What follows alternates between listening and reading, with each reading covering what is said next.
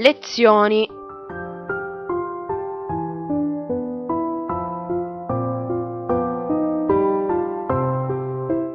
Programma di approfondimento letterario.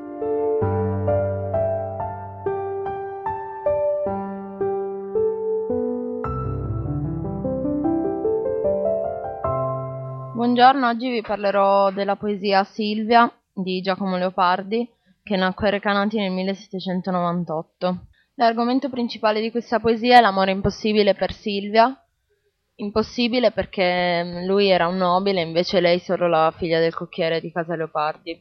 Ora vi dirò l'elenco dei motivi di questa poesia. Il primo motivo sono gli occhi ridenti e fuggitivi della ragazza, che rappresentano l'amore, eh, la soglia, che rappresenta il limite, il passaggio tra illusione e disillusione, ovvero tra vita e morte, poi il lavoro operoso e la quotidianità, che rappresenta la grandezza che sta nella piccolezza delle cose quotidiane, ehm, l'inganno della natura, che rappresenta tutta la negatività della, dell'illusione, la ragazza morta giovane, che rappresenta l'esistenza stroncata e la mano della morte che indica qualcosa di definitivo, la tomba e la morte. I temi sono l'uomo che non può essere definito in uh, parole umane, la, l'antitesi tra illusione che sarebbe la vita e la realtà che sarebbe la morte. Il terzo tema è la domanda che si fa Leopardi che, che senso ha la vita e la ricerca per trovarlo. Questa poesia per me è molto significativa e lascia molta malinconia quando